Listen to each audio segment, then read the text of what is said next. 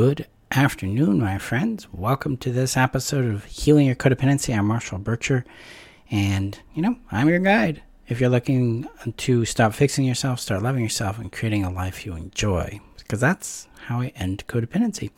Today, I want to talk about well, this is really impromptu, so it's going to kind of be all over the place a little bit, probably.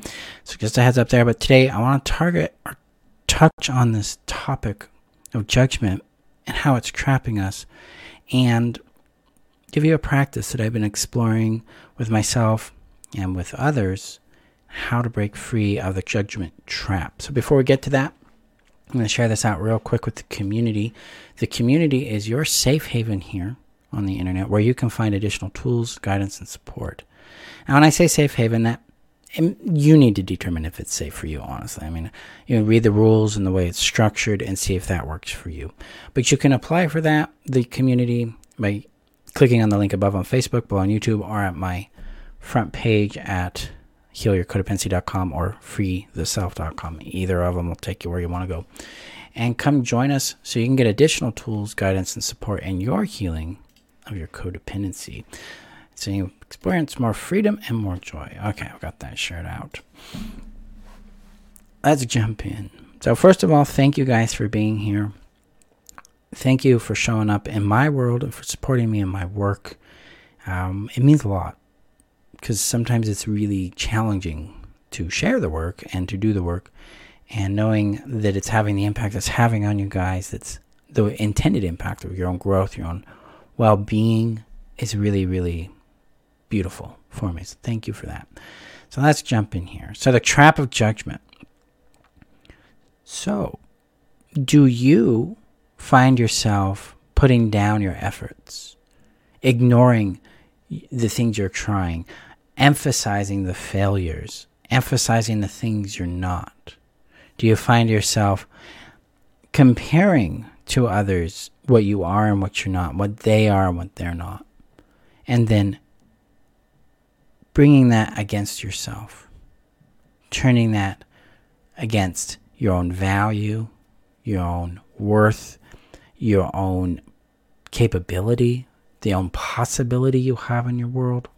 When you're doing your healing work, do you find yourself frustrated that that thing keeps showing up? That feeling, that pain, that the long term desire you have for your world isn't happening right now? If so, that's the judgment trap, and in that is the fixing angle that we've been talking a fair bit about lately. Um, but this judgment of where I am, what I'm feeling, what's going on is wrong.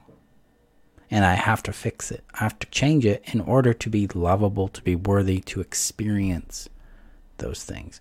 These are tricky little traps that we get into because we live in a transactional experience, a transactional society and culture where we earn things and we give exchange for things. And so we've internalized that as I earn my healing by doing this. I earn my joy by doing this. I earn my worth by doing this. I earn love by doing or not doing a thing.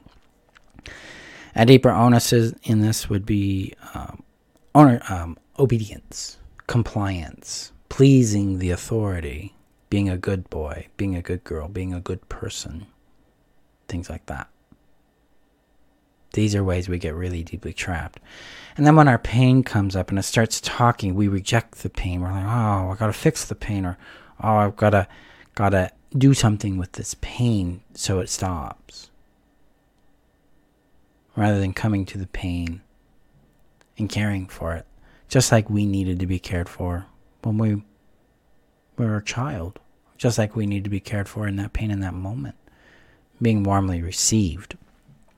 See, it's this judgment that it's wrong or it should be different that leads into the fixing. It leads into the never ending loop, the never ending spiral of trying new things and doing new things and going around things. I mean, I'm I've done that loop. I sometimes still do that loop.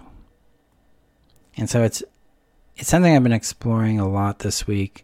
Started last week So it's, it's new for me to take this angle I'm going to teach you here. But last night I had some pretty profound experiences with a friend of mine, and then this morning in a podcast interview with this tool.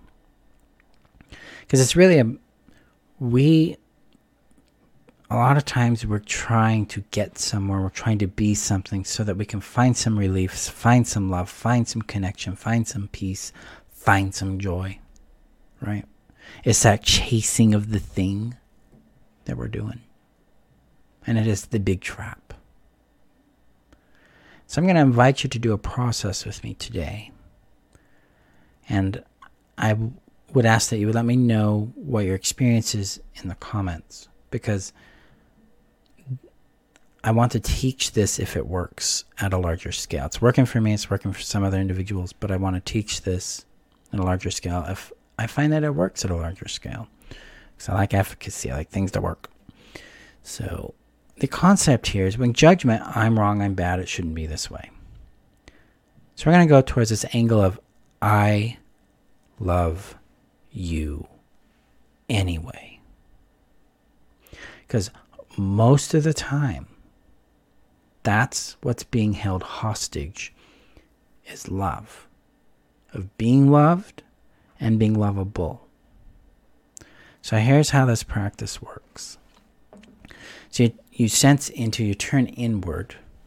Just make note of whatever might be showing up for you right now resentment, doubt, joy, peace, boredom, whatever is present with you. And then I, I do this inwardly and I do it in the mirror. I speak to it directly. And this is what I say I love you anyway. And then whatever comes up in response to that, whether it's joy or judgment or doubt or peace or shame or whatever, I love you anyway. Let that land a bit. Give that, consider giving yourself permission to let that go in a little more, to be impacted a little more, to be felt. And notice any responses that might show up with that. And I love you anyway to those responses. Sometimes we really fight against them. Sometimes we're like, I love you anyway. But what about this, Marshall? What about this thing that happened to me? What about the thing that didn't happen to me? And I love you anyway. But Marshall, the thing I didn't do in my past, or the thing I did do, and I love you anyway. We bring in that pain. I love you anyway. The things we've lost, I love you anyway. The things we've gained, I love you anyway. See, the practice's origin is built on the premise of indomitable worth that it's immutable, invulnerable, and innate. So there's nothing to add to and nothing to change. Nothing can take away or add to our value. So whatever is going on, whatever is showing up, I love you anyway. Oh, I really hate this. I love you anyway. Because the anyway statement challenges all the conditions we might attach to being lovable or to have permission to be or feel love. Another way the statement can work, and I love you. Oh, but Marshall, I was just dumped. I was just rejected. I was just, I've never been loved. Yeah. And to that part, I love you. And I love you. Or I love you anyway. See, the work is to embody this as a space of I can care for whatever shows up with what I've always needed love. It's like, oh, but Marshall, I don't want to do this. And I love you anyway. Oh, Marshall, that's too easy. And I love you anyway. It all gets to be there. And listen to how it impacts what responses and sensations emerge for you in your body and in your experience. Because a lot of times our brain gets real chatty and it's like, but this condition and that thing and that over there and that. Yeah. Yeah. And I love you anyway.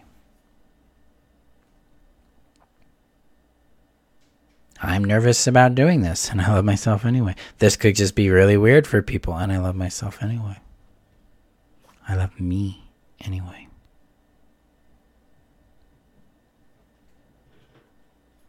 See how that impacts and influences your anxiety, your shame, your fear, your guilt, your sense of inadequacy, your hope, your joy.